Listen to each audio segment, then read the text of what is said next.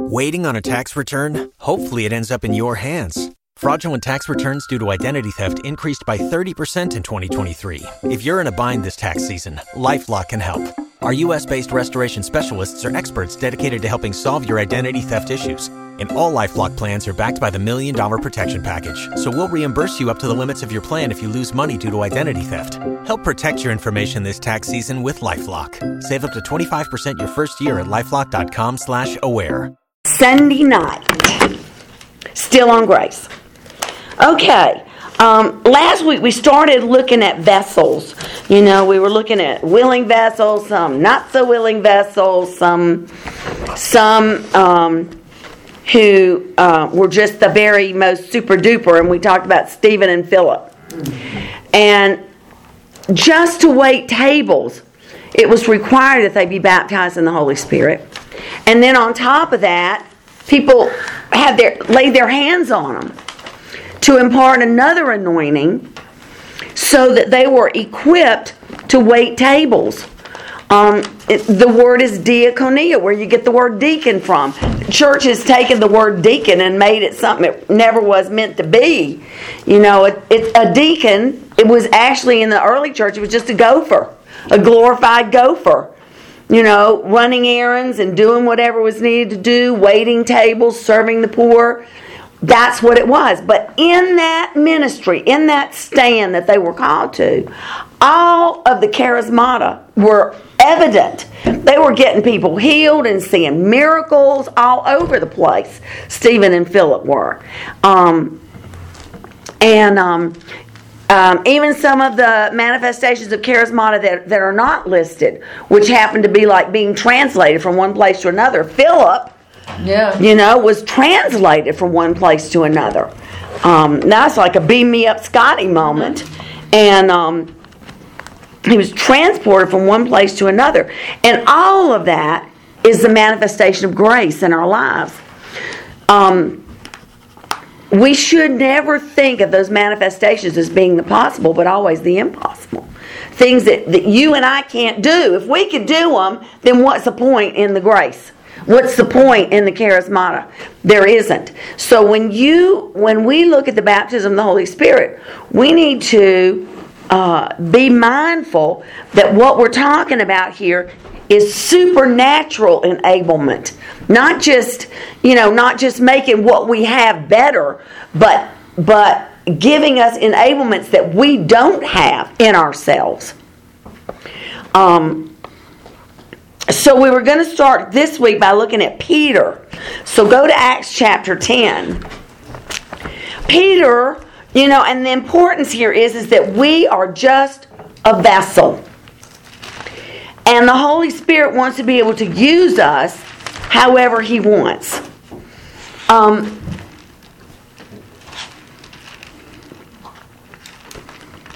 I w- I've been reading a book. Some of it has made me really uncomfortable. It's uh, The Shifting Shadows of the Supernatural, I think is the name of the book. But it made me uncomfortable because um, in the first part of the book, this author refers to, you know, uses the phrase my ministry, my church, my calling, my and and and that makes me uncomfortable because it isn't mine. I'm a vessel. The vessel doesn't own what's in it. The vessel is just the container of what's in it. The owner of the vessel determines what the vessel is used for. So, um, I, I was I also picked up Jim Cymbala's book again and started rereading. Um, boy, if you if you want to read good books, read his books. Jim Cymbala, C Y M B A L L A. He is the pastor of uh, Tabernacle, and. Um, and right away in his books, in fact, I, the, uh, one of the stories he tells is like being at a pastor's conference, and everybody's talking about what is your vision for your church, you know, and he says, I don't have a vision. He said, It isn't my church. He said, Jesus has a vision for his church. I'm just the one there to help carry it out, you know, and I'm thinking, now there's the heart of a vessel. That's the heart of a vessel. And when you keep your heart there, then you don't limit yourself to anything. It's also much less stressful. Yeah, it is. It's not my job. Right, it's not my choice. It's not. That's exactly right. And um, so when you and I start to think about this, you know, and, and how it works, we just need to be open and ready, you know, and, and not ready for the possible, but ready for the impossible. And that's kind of where our faith falls is we, you know, it's real comfortable to think about the possible and doing it better. But it's another thing to think about the impossible. And that's what that's what the baptism of the Holy Spirit brings to it. Is the impossible, things that you and I could never do within ourselves. Um, if anything that we do that looks like it is only a shadow of what the Holy Spirit can do. And um, so when we're looking at vessels, we need to look at sold out vessels. And that's what we should be completely sold out vessel, period. Um, Peter. I love Peter, but you know he was a he's a reticent vessel. Let me just say it like that. He he is a he's a headstrong man, not like Paul headstrong. Paul was another kind of stubborn, but um, he was a headstrong man, and his heart was always in the right place. But like Jesus would tell him, Peter, the flesh is willing. You know, I mean, the spirit's willing, but the flesh is weak. And uh, so Peter had a little problem with that. He was willing, but when he would figure out what he was supposed to be doing, then that's what he's supposed to be doing, and he would figure it out. So his understanding was he was sent to the Jews, a vessel to the Jews to evangelize them. Okay. Well, one day he's up on the roof of a house and he has this vision, right? You remember the story. And the sheet comes down with all these unclean animals in it. And God said, It's good to eat. Peter, being the non-resident, reticent, I mean, being the reticent vessel, says, "I don't think so. That was just my imagination. That that could not have come from the Lord." And so the Lord had to drop the sheet again. And he said, Peter, these are all clean. And Peter's going, mm, mm, no, no, no. So it took the third time before Peter finally went, well, okay, I'll think about it. so on the third time, and that's where we're going to pick up, Peter is pondering it. He didn't even just go, okay. He has to, Thinking he's about thinking about it. Yeah. So I like that because I do that too. I go, let me think about that, Lord. Before you take me off somewhere, I got to think it over, you know. And so that's what Peter was doing. Um, look at verse 16 in Acts 10. This was done thrice and the vessel was received up again into heaven. Now, I just love it. Well, Peter doubted in himself what this vision, which he had seen, should mean. It wasn't that he was wondering what it means. He was doubting about it. He wasn't. He wasn't certain about this at all. He's going, no. You know, he's still a man of the law. His flesh is still under the law. He hasn't gotten grace like Paul got it. So he was doubting even then after the visions. Um, and then Cornelius's men show up. And they take him off to a Roman soldier's house. And he goes. So from that standpoint, you know, God says somebody's going to come and get you. When they come, you go. He did that without question. But even in the middle of that, Peter still had trouble with the meat thing. You know, um, I, think by the time he got there and started teaching Cornelius' family, and before he could even finish, they were all speaking in tongues and, and baptizing the Holy Spirit. I think that was the confirmation that he needed that he could sit down at Cornelius' table and eat. But um, even at that, he was a bit of a reticent vessel. Um, thank goodness he went and that he was obedient. And um, the reason I, I, show you Peter is because um, you know, Peter was already sold out lock, stock, and barrel. He'd already preached the sermon that got 3,000 saved the first, you know, the first day out of the chute. It wasn't like he was um, old hat at this. But this idea of ministering to Gentiles was a wonder to him. So, what Peter's lesson was in this is God's grace falls where the giver chooses. not where Peter chooses. God's grace falls where the giver chooses. And um, sometimes I think we need to hear that. Um, because, um, you know, just like prison ministry, and I know not everybody, you know, is called to do that. But um, when you just talk to people and they go, oh my gosh, you go into the jails, that would just be hopeless. You know, I, I have. I haven't voiced it like that quite until I started studying this, but that's what I have learned is grace falls where the giver chooses. Um, I have no right to decide who gets that grace. I'm a vessel. So wherever I go, that grace is going to show up. And that grace is going to fall wherever our heart's open to receive it. And um, I, that has been such a good experience for me in that I have learned. I mean, you know, Jeff kind of alluded to it today in his sermon when he's talking about the lepers. Mm-hmm. You know, that grace falls wherever the giver wants it to fall. Mm-hmm. And um, so we, it's just one of those powerful lessons that Peter had to learn. Because I mean, even a little bit later, he's out hanging with Paul with the Gentiles. I mean, with yeah, with Paul with the Gentiles, and he's doing good, eating at the table, eating everything, and all of a sudden, a bunch of Jewish people show up, mm-hmm. and all of a sudden, he goes right back under the law again. And Paul had to call him out, embarrass him in front of everybody. You know, God bless Paul. Yeah, you know, I'm sure he's going. What kind of vessel are you, Peter?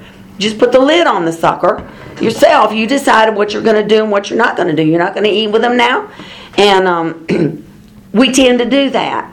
And we just got to stop it. Because the more wide open we are, the more um, uh, free we are in that power, the more God can manifest Himself in, in really powerful ways. Paul was another one, and we, we've talked about Paul over and over again. But of all the men out there, Paul's the one that really got grace. I mean, here he was, a religious man, but in his fervency for the law, he was out there murdering Christians, you know, and rounding up families, whole families, and putting them in prison. And um, to be able to go back into those same communities again and preach the gospel to them, knowing what he'd done to their families, he could not hang on to condemnation.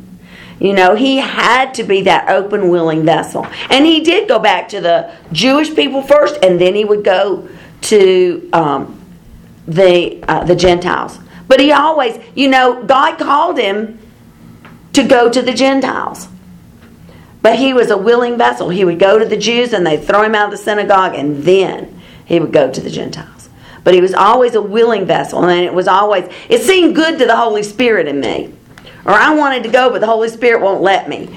Um, that's a sold out vessel. Mm-hmm. You know. So, what do those men have in common? First of all, they are all baptized in the Holy Spirit and continually filled over and over and over again, so that the rivers of living water were flowing out of them fresh every day.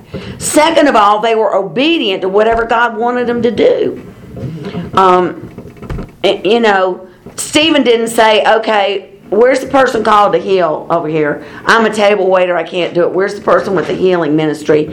You know, when somebody was sick, he just went up and ministered and the person was healed because he's a vessel that was being used in whatever way. Um, so they were obedient to do whatever God wanted them to do. And then the last is they were great bushings. Um, the grace and its benefits were continually manifested in their lives. First of all, because they expected it and second of all, because they were willing vessels. You know, they didn't try to control it, manipulate it, gin it up themselves. They were simply a vessel, and God was able to use them. Wide open without any preconceived notions. But every time there was a preconceived notion, there'd be a problem. And um, God had to work those out of Peter and, and uh, even Paul. You know, Paul had his moments. He and Barnabas blew up at each other, and Paul kicked Mark out you know, because he was an immature, homesick baby, and Peter and Paul didn't have time for that. As it turns out, Mark wrote the Gospel of Mark. You know, I mean, who knew? And um, and he laid That's as- yes, as One of his. as his son, yeah. And um, but you know, he had his moments too of being that unwilling vessel.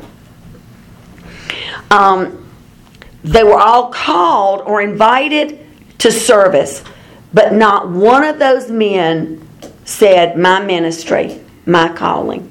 Even Paul, you know, Paul says, "Well, the Holy Spirit, you know, Jesus called me to the Gentiles." but I'm going to go wherever the Holy Spirit tells me to go or not go. Um, you know, it's not my ministry, and I don't pick out what Gentiles I go to see. I'm still waiting on the Lord. So, not a one of them referred to that. And um, where I never noticed it before, it makes me uncomfortable now. And I, I don't like for people to say, well, what are your giftings?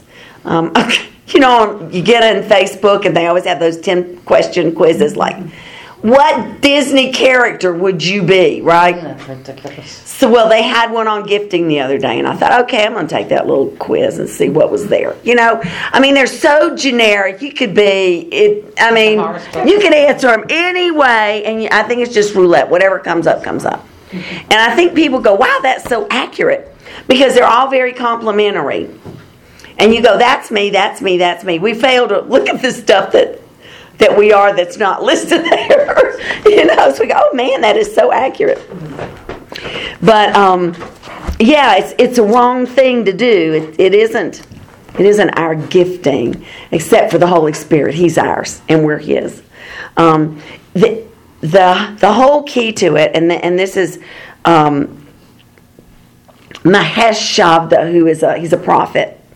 Um, in in um, a little bit of a clip that I read, you know, that he wrote. That was that was his biggest thing. He said, "Humility is the most important thing. Being humble before the Lord. You know, not picking up any of it in yourself. Always just being humble before the Lord." And James confirms that. James says, you know, he gives grace to the willing humble. He gives more grace to the humble. And um, so we need to be really uh, careful about our heart attitude. Um, so now we're going to just start talking about getting organized. And look at the body, get the whole thing organized scripturally. Um, so go, we're going to start in Romans and um, 1 Corinthians, those two. Romans what? Uh, Romans 12. And then we'll go to 1 Corinthians. There's also a list in Ephesians. Um, but what, in all of these, what Paul is talking about in Ephesians chapter 4, and we'll go there too.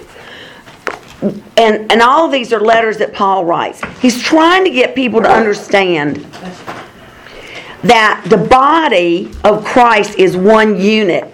We're not dis. Uh, what do you want to say? We're not disconnected parts. We're one unit. Every part of the body depends on the other parts of the body. Okay, and um, not one is more important than the other. Some are more visible than others. Your hands and your feet and your head are very visible to everybody. Um, people notice your hands because you're going to stick your hand out to say hello and shake hands. People notice your hands. People notice your head because they want to see what you look like. Shoes, women look at feet. We always go, cute shoes, you know. Where we're feet lookers, but, you know, I don't know if men look at feet or not, but you know that those are obvious. Legs and feet are there. And if somebody showed up without legs and feet, you would notice it right away. You know, those are things that are obvious. But you know what? None of those things work without a heart or a liver. You know, none of those things will function without lungs. You can't see the heart and the lungs and the liver, but the hands are useless if those suckers aren't working. You know, if the blood's not pumping through the whole body, there's not a cell in your body that's going to function. You know, it it it isn't that one is more important than the other. In the church, I think um, and I think it's a lot because, and I'm blessed by it. Christian TV so blesses me because I mean I've gotten fed a lot from it. But we get um, we get a, a preconceived notion, you know, that some people are very prominent, more prominent than others, more important than others. not so. They just stick out more, like the hands stick out, you know, more than your back. People aren't seeing your back, but your back's important. Without a backbone, you couldn't even stand up, right?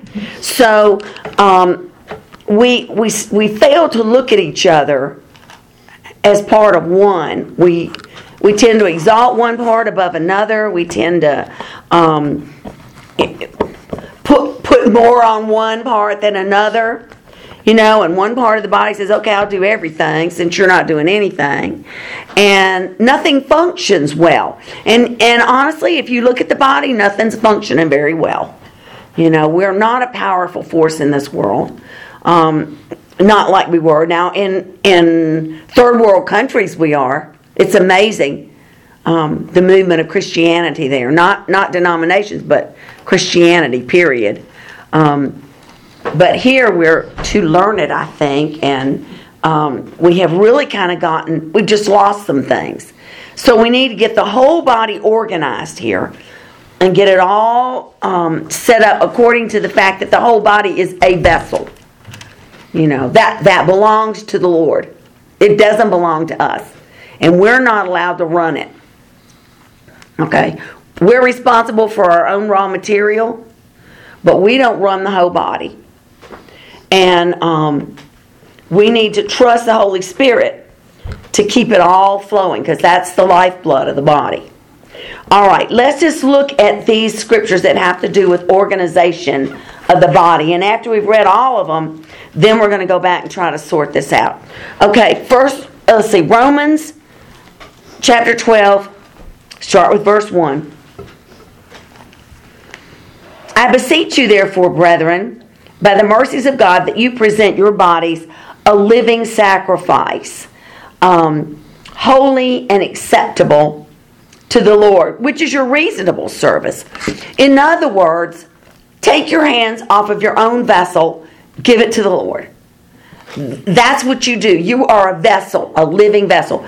Um, Paul says uh, in uh, in Corinthians, he says, you know, we, we have treasure in this earthen vessel so that the vessel can't brag that it's all power of God. So, you are the vessel. So be that living sacrifice, a bushing. And be not conformed to this world, but be transformed by the renewing of your mind, that you may prove what is that good and acceptable and perfect will of God. For I say, through the grace given to me, that every man that is among you not to think of himself more highly than he ought to think, but to think soberly, according as God has dealt to every man the measure of faith. All of us have the same measure of faith. It's been dealt to everybody. It's enough faith to get us saved, and it's enough faith to do to, to move mountains if the faith is in the right place and exercised. For as we have many members in one body, and all members have not the same office, so we, being many, are one body in Christ, and every one members of one another. Having then gifts, and that word is charisma, having then the benefits of the presence of grace in our lives, the presence of the Holy Spirit differing according to the grace that's given to us. Whether prophecy, let us prophesy according to the proportions of faith. Ministry, let us wait on our ministering, or he that teaches on teaching, or he that exhorts on exhortation, and he that gives, let him do it with simplicity, and he that rules with diligence, he that shows mercy with cheerfulness. That word with, um, and the word in and on, those are all the same little word, and it literally means instrumentally. We're just the instrument. So if you're prophesying, do it as an instrument being used by the Lord. You know, and if you're teaching, do it as an instrument so that the Lord can teach through you. If you're giving, do it as an instrument with simplicity, you know. Let the Lord tell you what to give, and then you just do it. Just be that vessel. That's what you do. Um, you, you know, let love be without dissemination, without hypocrisy. Um, abhor that which is evil and cleave to that which is good. Okay. Let's go to 1 Corinthians 12. I thought you said Ephesians. Well, we're going to go to Ephesians next. 1 Corinthians 12 and then Ephesians 4. We're just going to kind of peruse through it.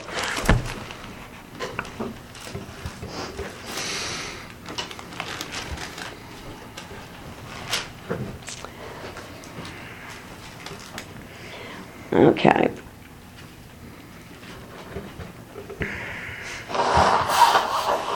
All start with verse um, 12 in first in 1 Corinthians 12.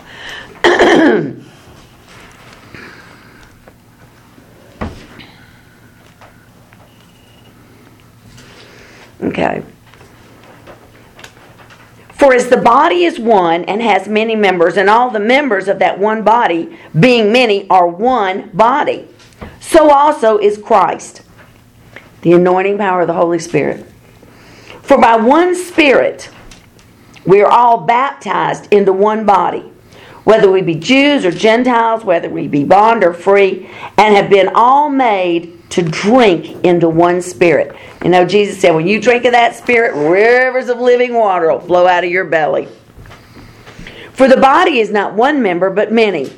If, if the foot shall say, Because I'm not a hand, I'm not of the body, is it therefore not of the body? If the ear shall say, Because I'm not the eye, I'm not of the body, is it therefore not of the body? If the whole body were an eye, where were the hearing? If the whole were hearing, where's the smelling? But now God set the members, and, and underline that God has set the members. We're just a vessel. He has set the vessels, every one of them in the body, as it has pleased Him. Uh-huh. It's just so huge. He has set us in the body as it pleased Him. You know, every one of us around this table is so different, so unique, so wonderful. And God wrote that script with a very special plan in mind. And it might not even seem like a big plan, you know, like the, the gizzard in a bird. It seems like the most unpleasing organ, but you know what? I like gizzards. You know, if there was no other reason for a bird to have a gizzard, I like them. They taste good, you know? Yeah, you know? But you, you know, I mean, it, what I'm saying is, is there is nothing that is not important in the body. And um, God has set you there because He knows your sphere of influence.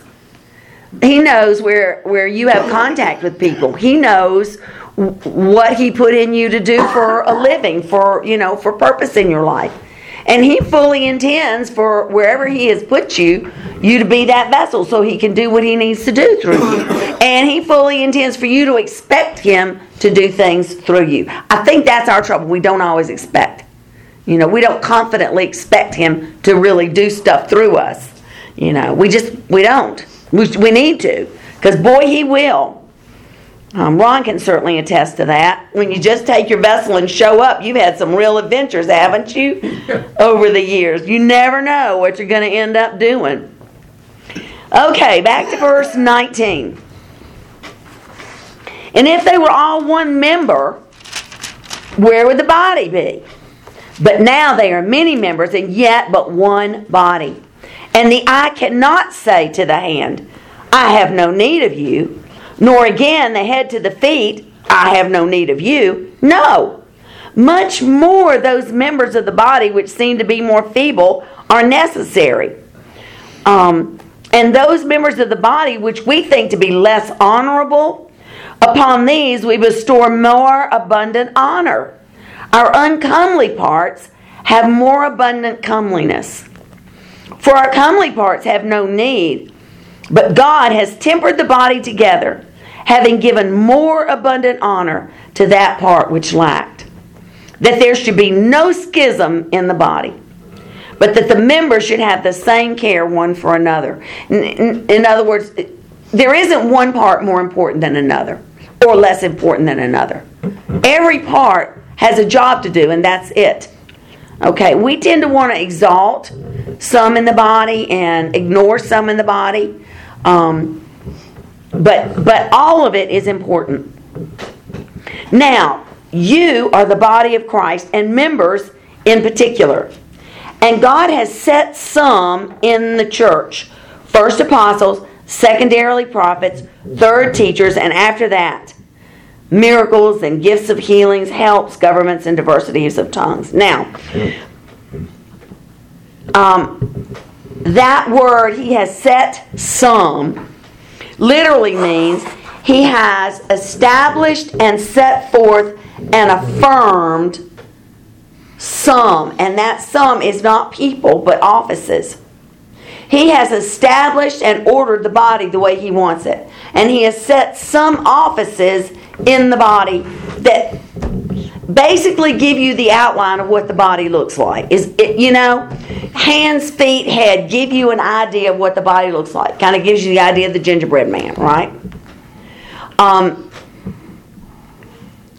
and that's the outline but that's not the whole body. And they're not any more important than the rest of the body, but that's just the way it looks to the world when the world sees the body of Christ. There's some things that are visible and a lot that isn't. But it doesn't mean that one thing's more important than another. Okay?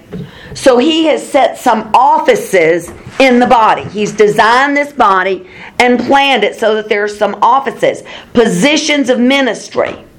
But they're given to the body not to an individual person. Then, God has attached special anointings to different positions in the body.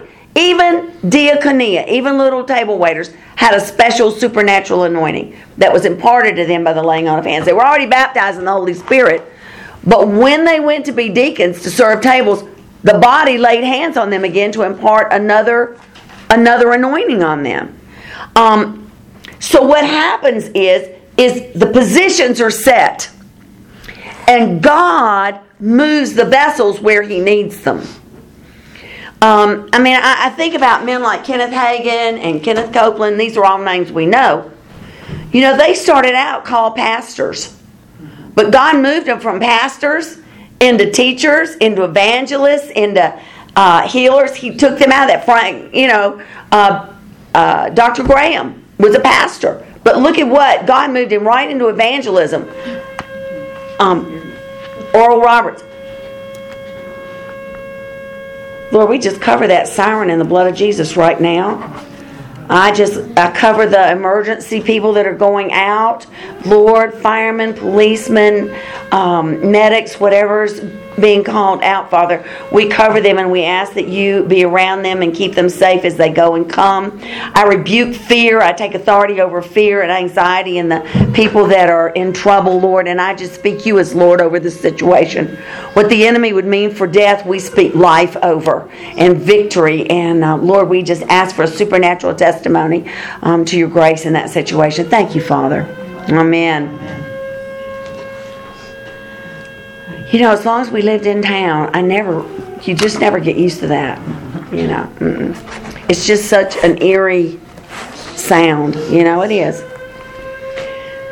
It's kind of neat, uh, you know, when you think about that. Anybody that's a prayer warrior, immediately you hear the sirens and prayer goes up, which is so awesome. Um, I don't know that a lot of towns have that, but it's just it's just such a blessing when you think about that. Okay, from the birdwalk. Um, go to Ephesians chapter 4.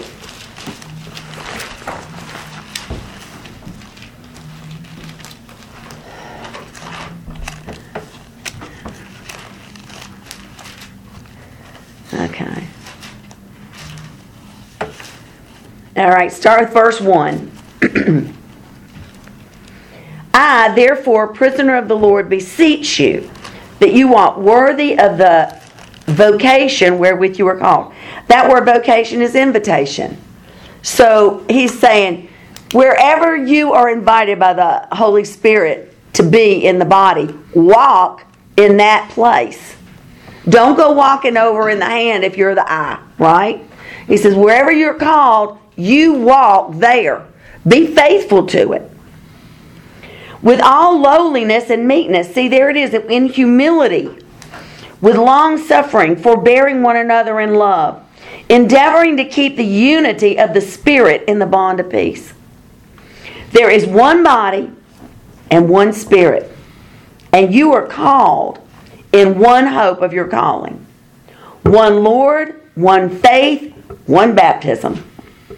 One God and Father of all, who is above all and through all and in you all. But unto every one of us is given grace according to the measure of the charismata, that means all of the manifestations of Christ. Okay? So we're all given that grace according to the measure of the charismata in Christ, which means it's abundant, it's supernatural, and it's beyond anything you and I can think. It isn't you're given this little bit and you're given that little bit. All of the charismata, all of the manifestations, all of the benefits of the Holy Spirit belongs to the whole body. And what you need where you are is what, what the Holy Spirit's going to provide for you. You don't ever have to worry about going into any situation and not be prepared. It'll be there. Hmm? It's personal. Thank you. It is personal. It's very personal. Exactly. Therefore, he says, when he ascended up on high, he led captivity captive and gave gifts, charismata, unto men. Now that he ascended, what is it but that he also descended first into the lower parts of the earth? He that descended is the same also that ascended far above all heavens, that he might fill all things. And he gave some, and again it's the same Greek words. He established, he set in place some, not people, but he established and set and affirmed offices.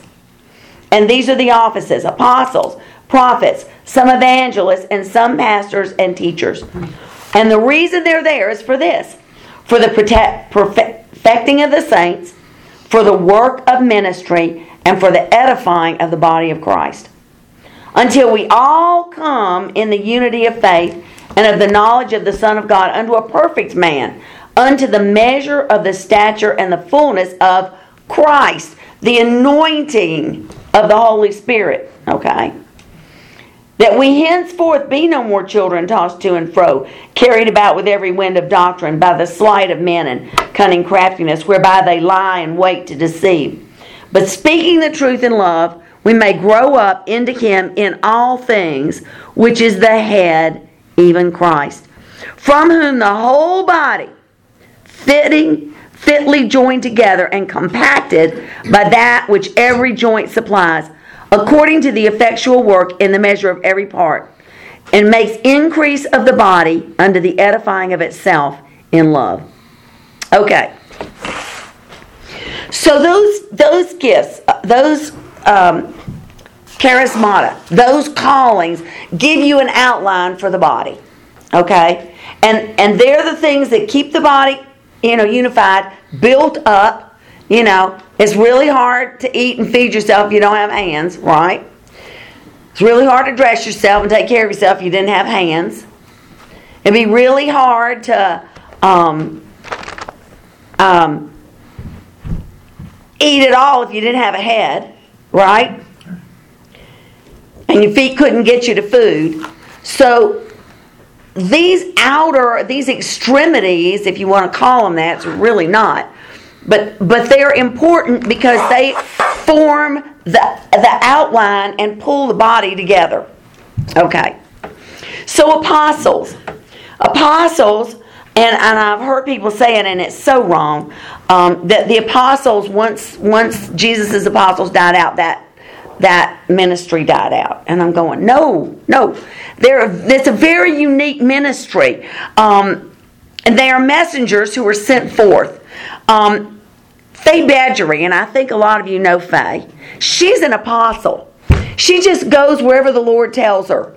Um, Walter was another one. You know, he'd get on a plane without a penny in his pocket, and God would provide everything. And he'd come to places like Bedford County, of all places, and sit in our Sunday school class and, and teach and preach. He wasn't before thousands like Billy Graham as an evangelist.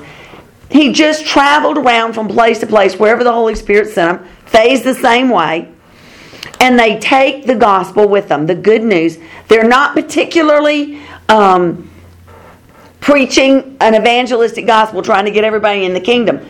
But what they do is, is they bring their vessel and they impart whatever charismata, whatever anointings the Holy Spirit has for them to impart. And it depends on what the Holy Spirit wants to do. And they're usually small group settings. They're not, you know, big settings. They're usually small groups. But these humble people just go out everywhere into those areas and, and do those things. Um, and it's a necessary part of the body. It's a necessary part. Um, you know, you can get a lot out of um, hearing somebody like Reinhard Bonnke on TV, but you get a whole lot more when Faye Bedgery's sitting in your living room and you're just talking about the Word. You know, there's there's a different feeding. One of the neatest apostles I ever met was a man named Norman Grubb. He, um, if anybody, if you've heard of it, he is one of his books that he wrote was called Rees Howells Intercessor. It was way back in the 70s when he wrote it. It's the book, it was written so long ago, it's the book that Pat Robertson got hold of that um, opened the door to Birth 700 Club. You know, I mean, you know, his writing is very powerful. But that little man in his old age um, lived in Utah with his daughter. And um, in his 80s and his 90s, she put him in the car and they drive all over the country. And how he'd end up in places, the Lord knows. But he, he showed up several times in Opelika. And we'd sit around in different people's houses and just talk. And he would feed us with such good food. But he wasn't an evangelist, he wasn't a pastor, he was an apostle. Just sent out to touch people in different places. And if you think about Paul and I mean, yeah, they did preach before big crowds, but mostly they just went into homes like Cornelius's house. You know, they went into small synagogues in towns. They went into people's houses and taught out of people's houses. They weren't. Uh, they didn't have big amphitheaters. You know, with thirty thousand people there. They, they just went from house to house to house. And what did they do? They taught the people, imparted blessings, whatever the Holy Spirit had to be done. People were healed, people were ministered to. That's what an apostle does. And we have apostles in the body now, and they're important. They're very important. Um, so don't ever belittle that calling. Don't ever belittle it. Prophets, that's that's pretty easy. All of us are called to prophesy. Every one of us is called to prophesy. That that we're called to do. But a prophet standing in the office of the prophet is becomes the spokesperson, the mouthpiece for God, and usually he is speaking to the future based on current conditions. Standing in a current place, he is speaking to the future. That's what the office of the prophet does. Um, Rick Joyner, is probably one that most of you have heard of, Morning Star Ministries. Um, Kim Clement, is a very unusual prophet. He he's um, um, does his to music, and um, um, although Faye, the last time she was here, sang prophecy over us, it was beautiful. Um, but Kim Clement is a prophet, and there's so many in the body, and the prophets are important. Um, and you need to listen to the prophets. But I will tell you this about the office of the prophet, and, and this makes me uncomfortable. Because in these last days, there are some who are truly prophesying by the power of the Holy Spirit. And then there are some, just like back in the Old Testament, who would prophesy in their own flesh. And I will tell you this nothing that comes out of the mouth of a prophet will go against Scripture. If you can't find Scripture to back up what they're saying, then discount it. Because God is never going to speak outside of His Word. He never changes. He's the same yesterday, today, and forever. And um, but a prophet will speak to things coming, you know, like in our country, concerns, things to, you know, for you to look for, things for you to be careful about. Um, not to alarm you, but to arm you. Okay, that's what a prophet does. They don't speak to scare you, they speak to prepare you. I can't believe I'm talking in rhymes. Forgive me, I don't know where that's coming from. Thank you, Holy Spirit. We like poetry. The next one is teachers. Now you have to be careful with this. This word is didaskalos, which is the office of a teacher. Every one of us is called to teach. We're going to read lots of scripture about that. Um, that that you, we're all called to teach. We take what we know and we give it to somebody else. We share, we build up, we encourage, we share scriptures, we give insights from little revelations that we've all had. Everybody's called to teach. But the person who stands in the office of a teacher, Paul says, hell burns hotter for them, which makes you nervous, doesn't it? Are those who undertake the work of teaching with a supernatural anointing from the Holy Spirit and a supernatural revelation of the Word. Okay? Um, you know, I, I think about um, like Joseph Prince and Kenneth Copeland, Kenneth Hagin, and they're all so anointed um, in, in rightly dividing the Word. And man, what comes out of their mouths is just like steak, just like the most fabulous filet mignon you've ever put in your mouth. Um, you know, you can always eat a plate full of whatever they're dishing up. Um, because there's such an anointing on it, even if you know what they're talking about and you understand it, and it isn't a deep revelation, it's always food for the spirit. And um, so that anointing needs to be there if they're going to stand in the office of a teacher. Um, but just because you stand in the office of a teacher doesn't mean that's where you're going to be forever. So don't ever get comfortable where you are because God's going to move you from place to place to place. And you might even stand in two offices. There are some that stand in the office of a prophet and an evangelist.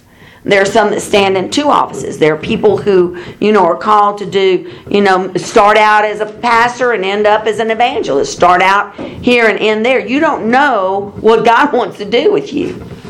And so you just be that humble vessel and let Him put you where you need to be. If you want to be effective. If you don't want to be effective, then just go your own way. But if you want to be effective, then you're going to need to be that vessel that He can use. Okay, the next are evangelists. And they're a special breed of people.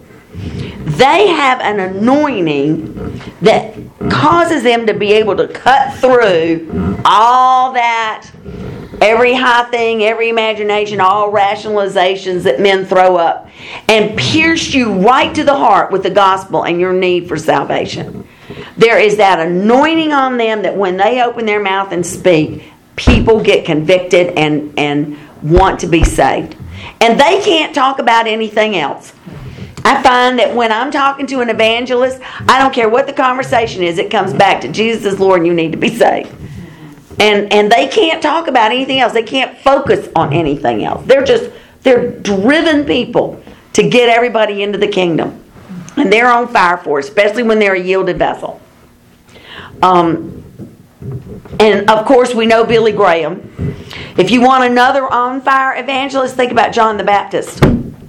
He couldn't have done anything else. There was no way he could not have been that evangelist, preaching about the coming of Jesus Get ready. Prepare yourself. You know, uh, humble your heart.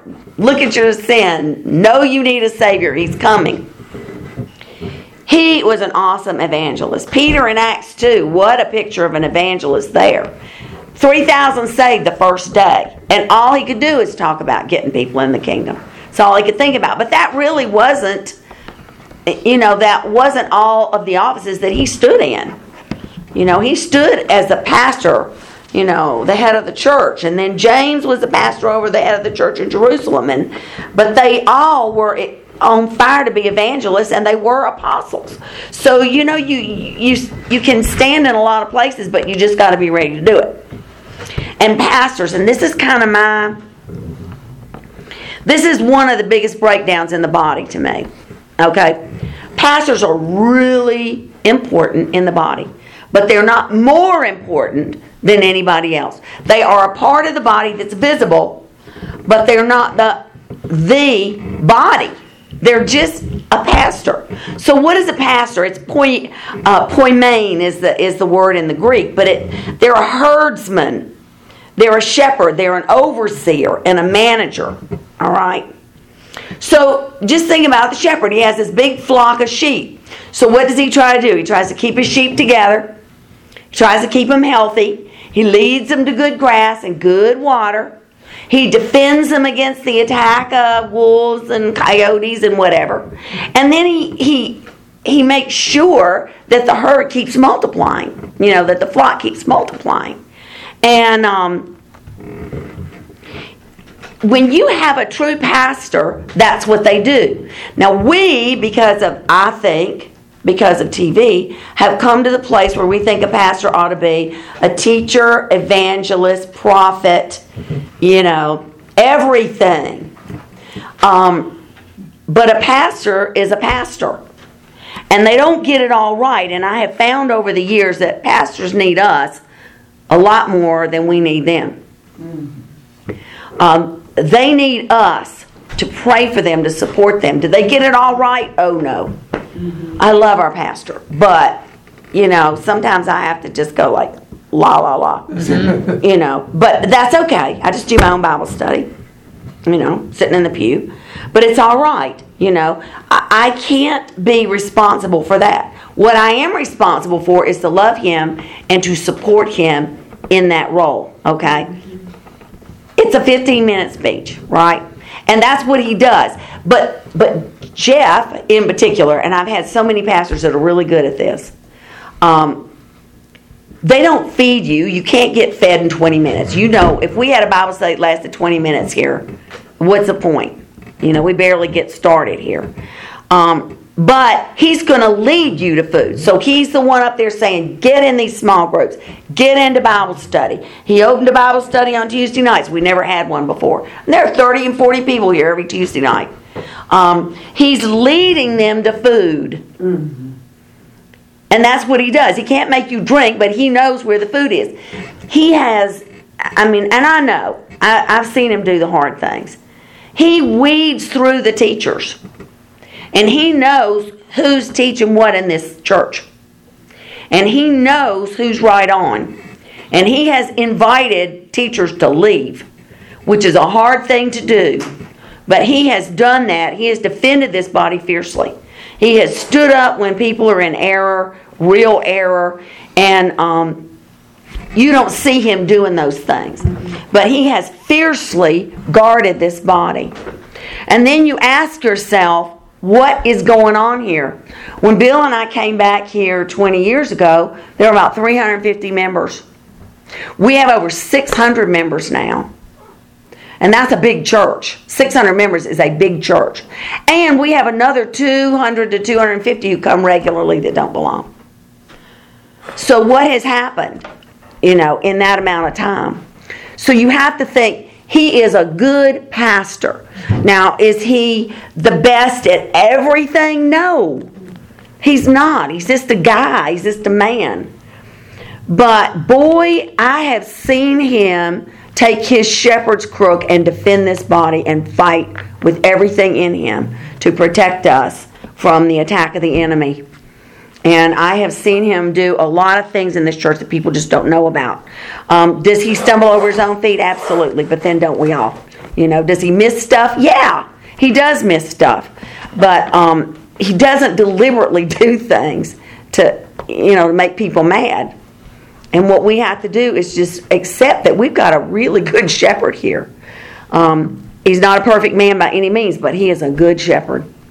And if you look at the growth of the flock and the health of this body and what's going on here in this church and the life that's in the youth and the young adults and the um, the ministries going on in this church, yeah, the children's ministry. I mean, it's explosive. And um, did Jeff do it all? No, but he knows how to organize the sheep. You know, he knows how to herd us all in there and get us in the right place.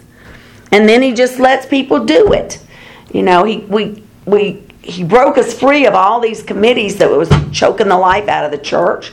Put one big committee in to oversee everything. He's got us moving in directions that, honestly, um, people all over this state are looking at our church and going, "Oh my gosh, what is going on there?" You know, Jeff is asked to go lots of places and teach pastors um, what to do to be a pastor. Um, it, it, what we have is miraculous here. But having said that, He can't do that if we're not praying for him. He can't be the man that God wants him to be unless the body, the rest of us, are lifting him up. But a pastor is just that, a pastor. And and that's what he's called to do. He's just a pastor. He's not a teacher, he's not a, you know, not an evangelist. He's just a good solid pastor. He loves people. He loves people. And um, that's good. But then you just think, thank God we've got a lot of good people, evangelists and people, you know, who, who are interested in, in getting folks saved around here. And we've got all that. And, and where the body's weak, if we can pray it in. You know, we can pray it in. Because that's what the whole body does. Okay, so now having said that, that's just like the outside shape of the body. All right? But nothing works unless everything's working. If you don't have a spinal column, nothing's working. You know, if you don't have a heart beating, nothing's working. And I will tell you this this is the way I look at it. And this is one of the, the lamest areas in the church, and that is prayer. The whole body of Christ in Acts was a prayer meeting. Every time they got together, it was a prayer meeting. That's what they did. They prayed. And then they talked about the word and they praised God. But it was it was a prayer meeting. And they got together all the time and prayed. And that was the engine that drove the church. The prayer was the engine that drove the church. And so we uh, ought to be about that as intercessors.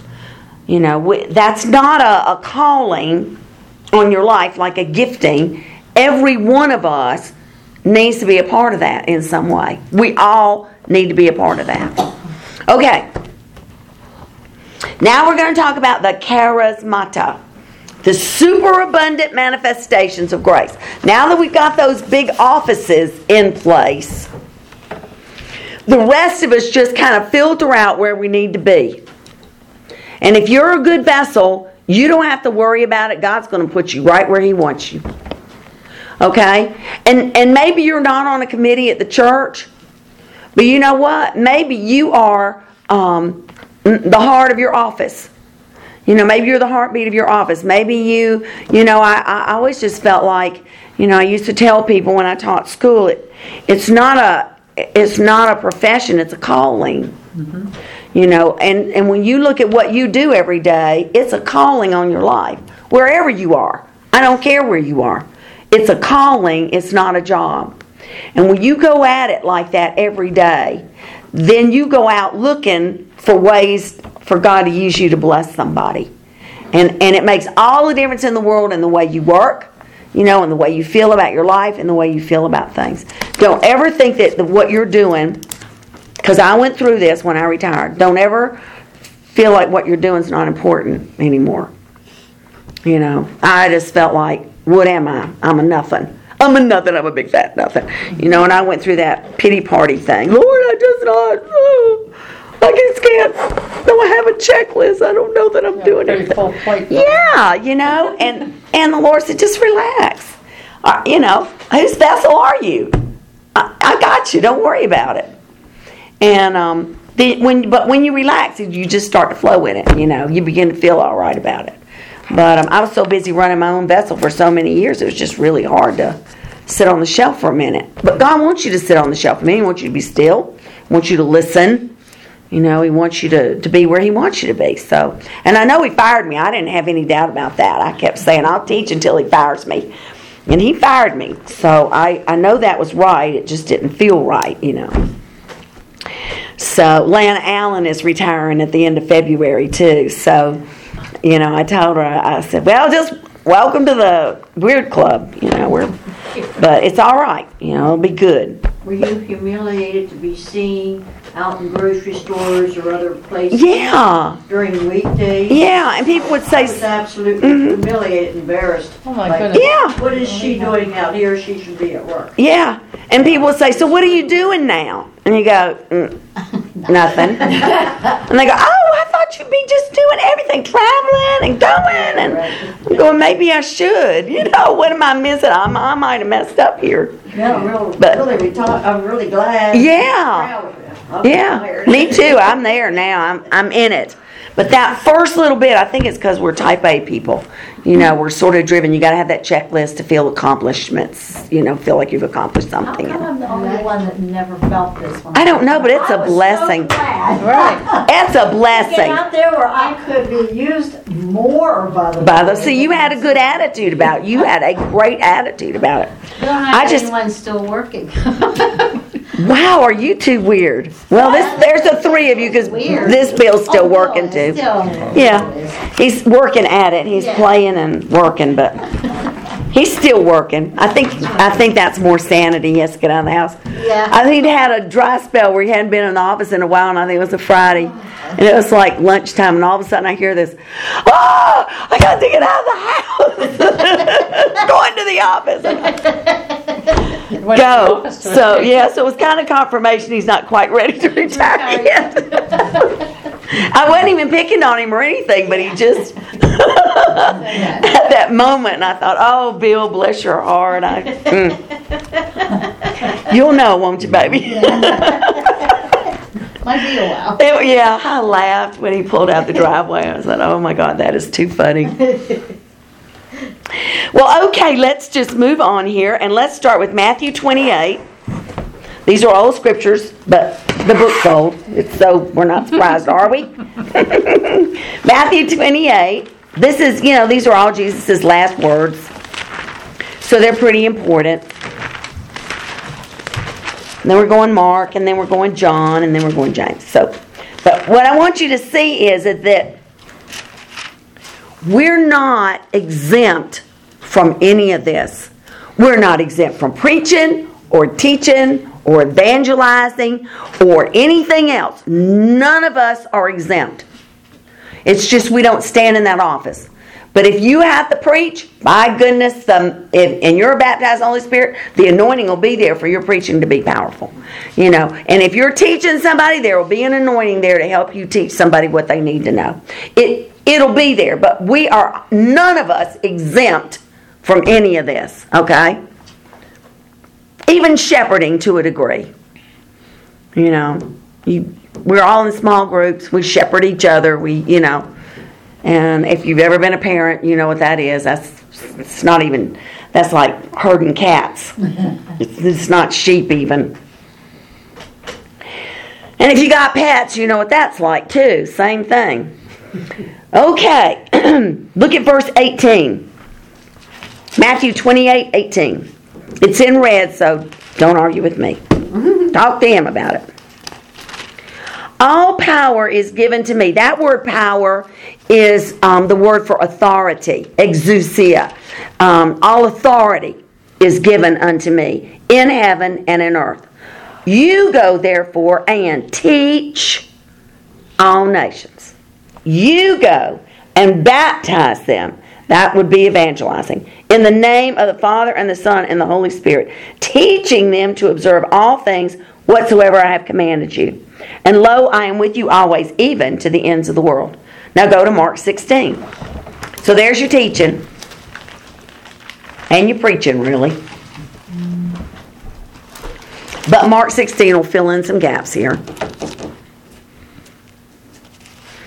Mark 16, start with verse 14.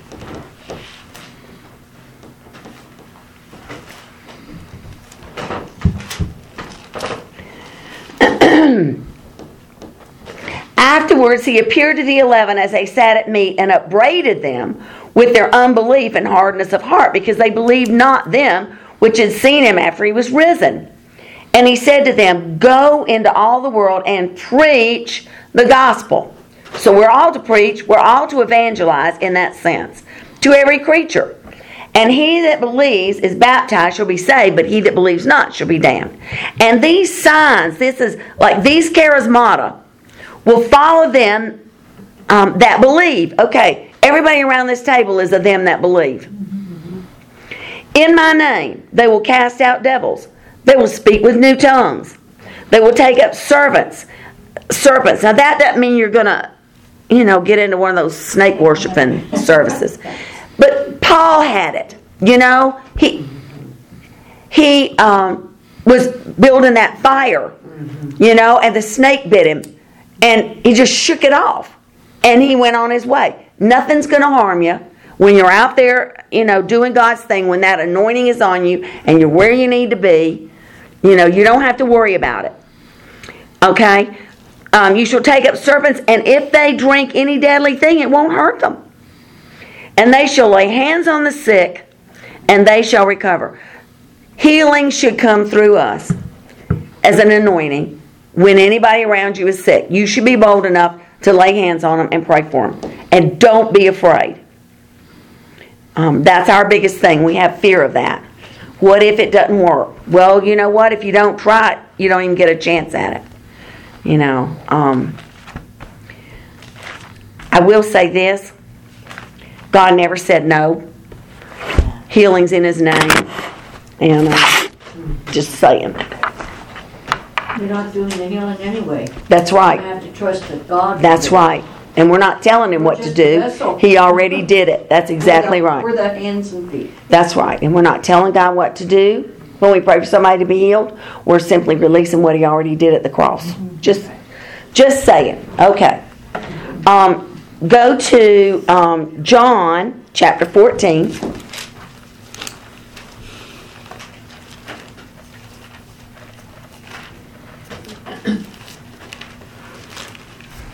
This is, you know, the upper room. Start with verse 10. Because this speaks to what Tina was just saying. It's not us that does it anyway.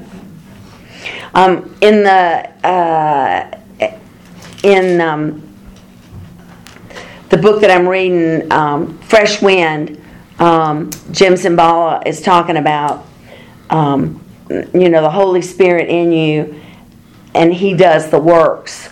You know, and he says the church needs to get their mind around that. Jesus did not operate in this world as God.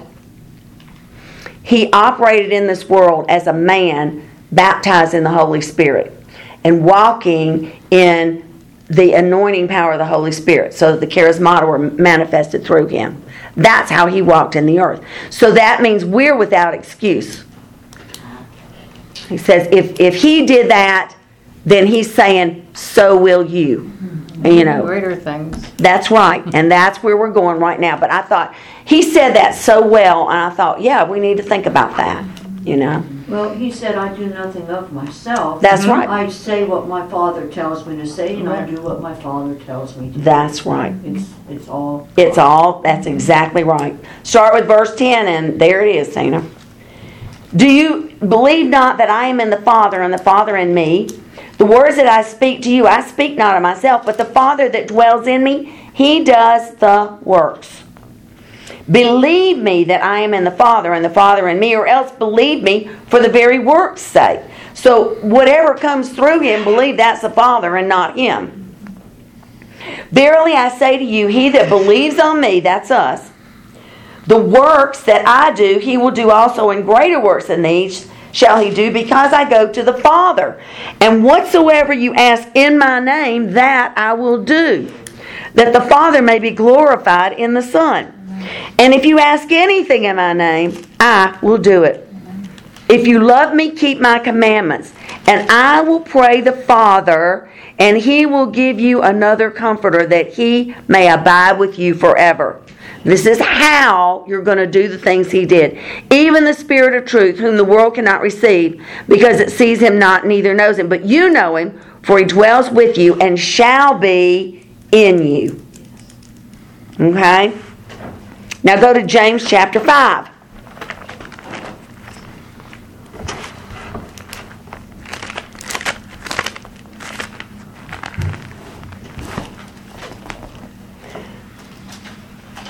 Sorry.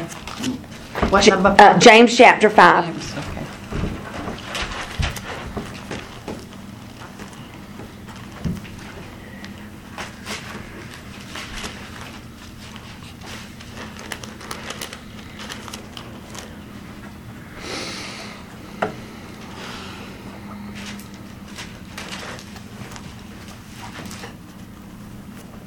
All right, start with verse 13.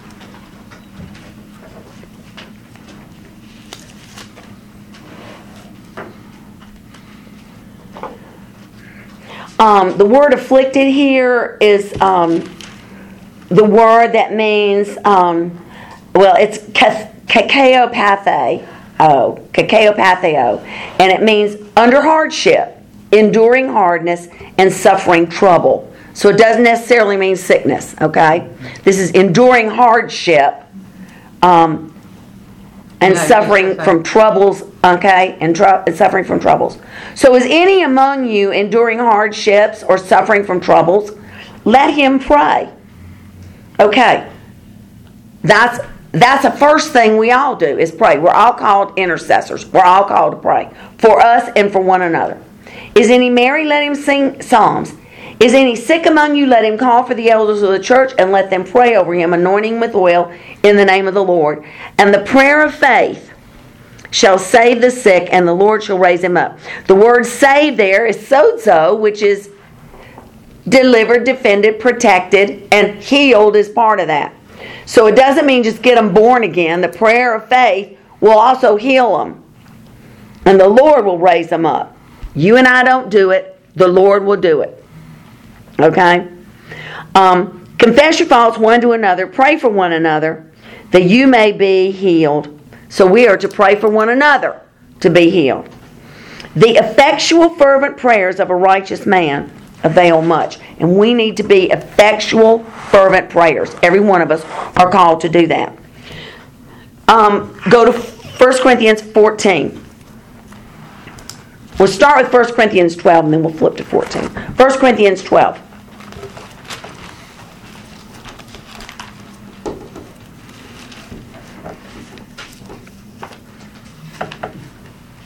You did that. Okay? 1 Corinthians 12. We stopped at verse 28. We're just going to read one verse here. One we didn't read a little, little while ago. I'm doing this kind of in order, excuse me, because it does look like we're redundant, but we're just going to read a different um, verse here. just verse 31.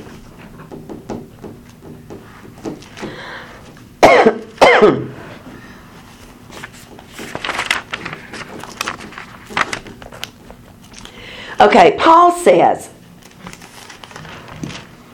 but covet earnestly the best charismata, the best gifts. Um, covet means to desire something that doesn't belong to you. So, what you are doing is desiring for the manifestations of the charismata that aren't yours, but the Holy Spirit's. And the word best there is a word that means helpful or beneficial. Helpful or beneficial. so we covet those charismata to manifest that are most helpful and beneficial to us when we need them. um, look at 14.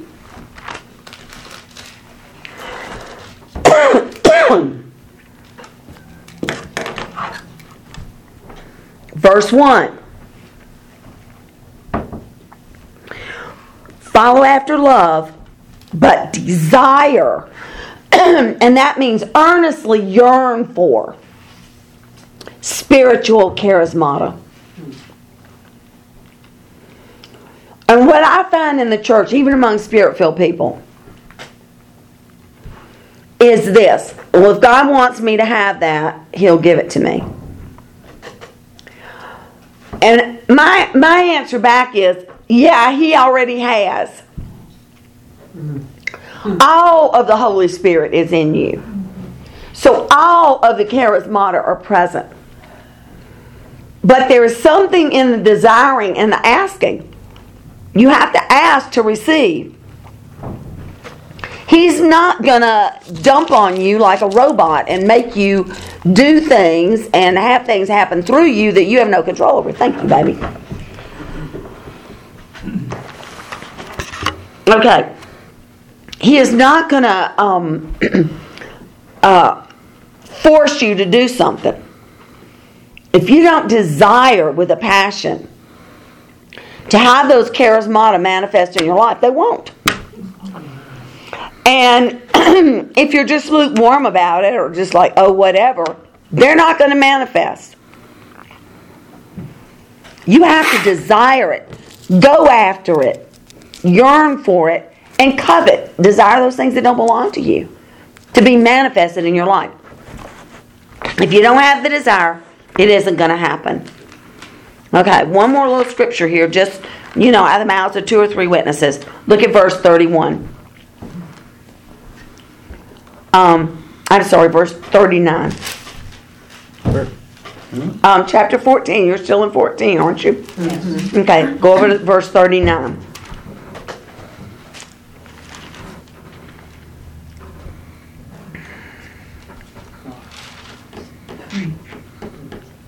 Therefore, brethren, covet to prophesy.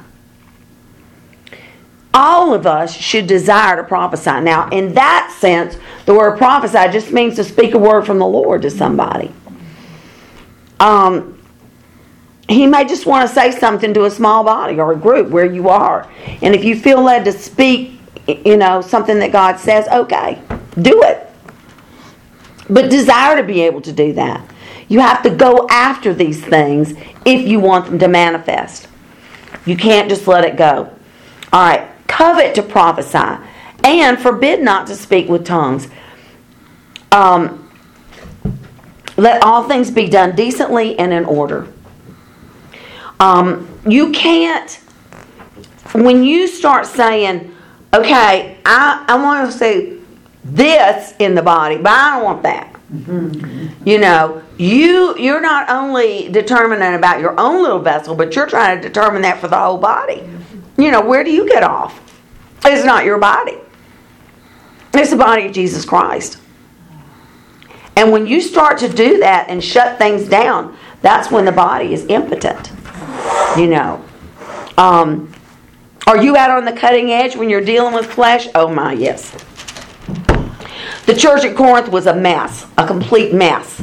People were ginning up everything in their own flesh and acting stuff out and acting out, and, and it was a mess. And Paul had to straighten it out. You know, his letters, don't make me come over there. Basically, that's what he said. Because I'm coming and take care of it. But, um, you know, you, you have to be in a place where um, you're that again, that willing vessel. And don't ever quench the spirit. Don't ever quench the spirit.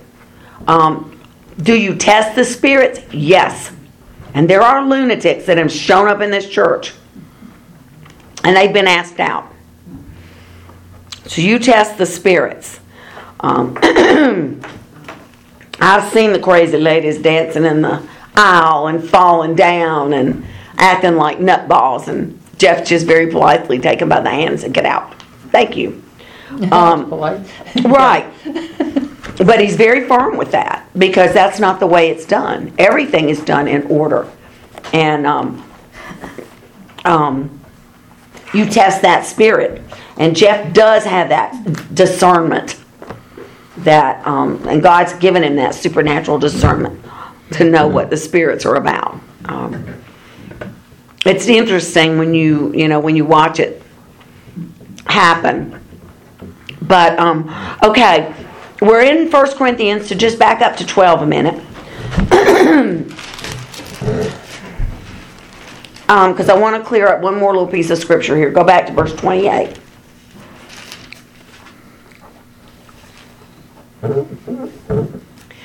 Um,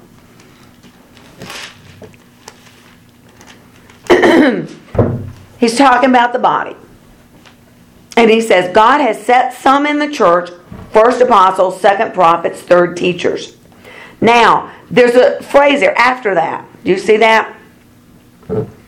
Workers at miracles? Mm-hmm. Yeah. But it's a little phrase before miracles. And it, it says after that. Well, this is what what he's saying there. Once you have the offices set in place, after that, these charismata and these abilities will show up. Once you have the body organized, this is what you can expect to see showing up. So after he set them, then you'll see miracles, then you'll see gifts of healings, then you'll see helps at a supernatural level, governments at a supernatural level, and diversities of tongues at a supernatural level. But the body has to be set right. When they set up these crazy lists, these gift lists, they just list everything as if that's a gift and that's a gift and that's a gift and that's a gift. Hmm. Mm-mm. The, the offices are set, and then these charismata begin to show up in the body.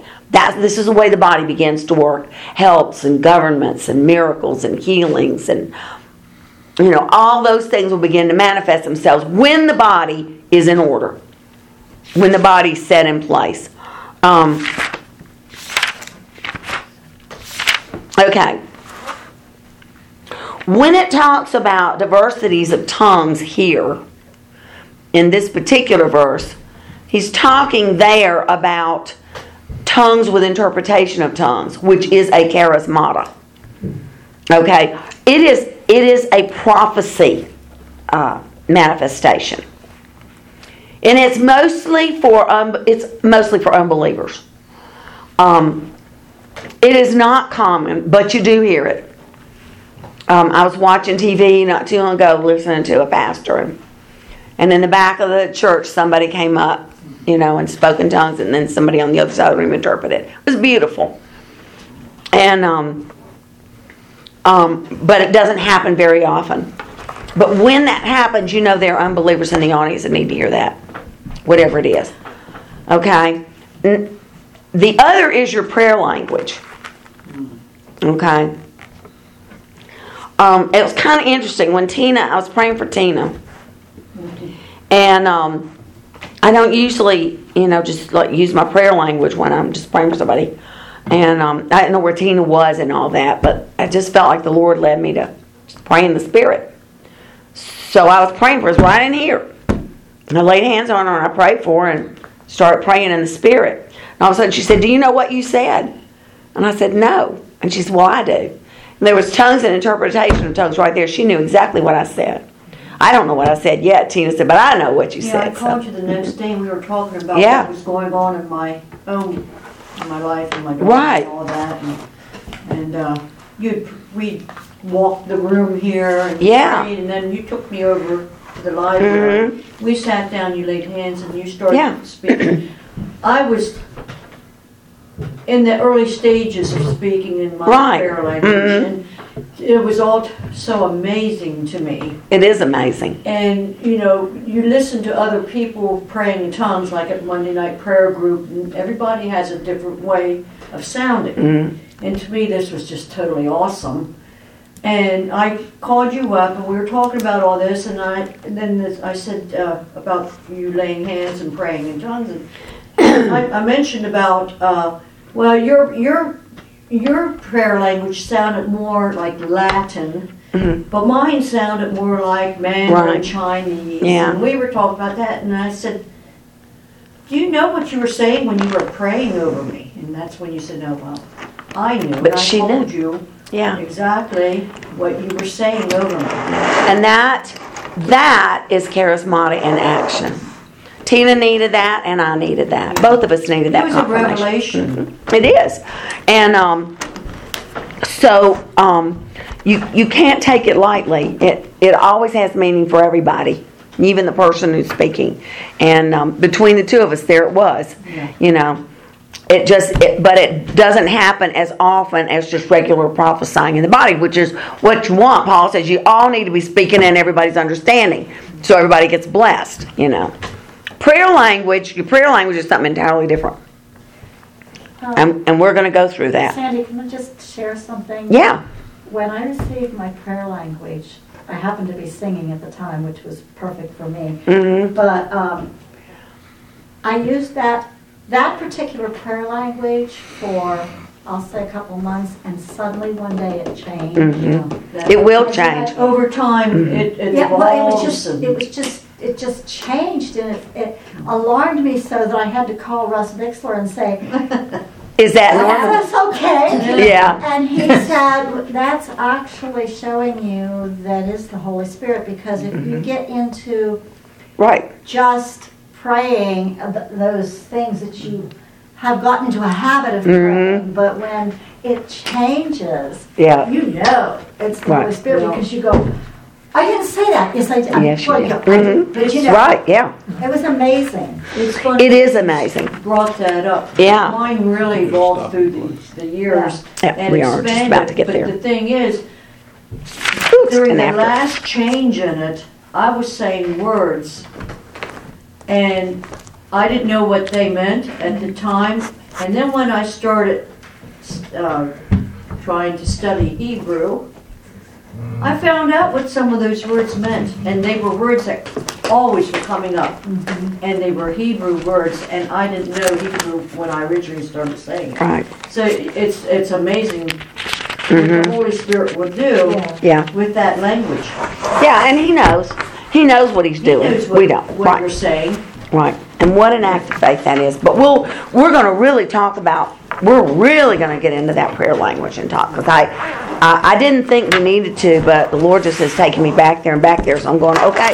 If old hands need it, then everybody needs it. So you know we just we just need a good reminder and Well, it's such a mystery to so many people. Well, it is. even is. those Who mm-hmm. have an understanding still come up with questions like what you were Mm-hmm. Right. Mm-hmm. You know? yeah. Exactly right. And um, so we're going, we're going to chew this thing up. If, if for no other reason than so we can tell somebody else. You know. So we're just going to take it all apart. But what else have we got to do, right? all right. Let me just pray for everybody. Father, I just want to thank you for your word. Thank you for the Holy Spirit.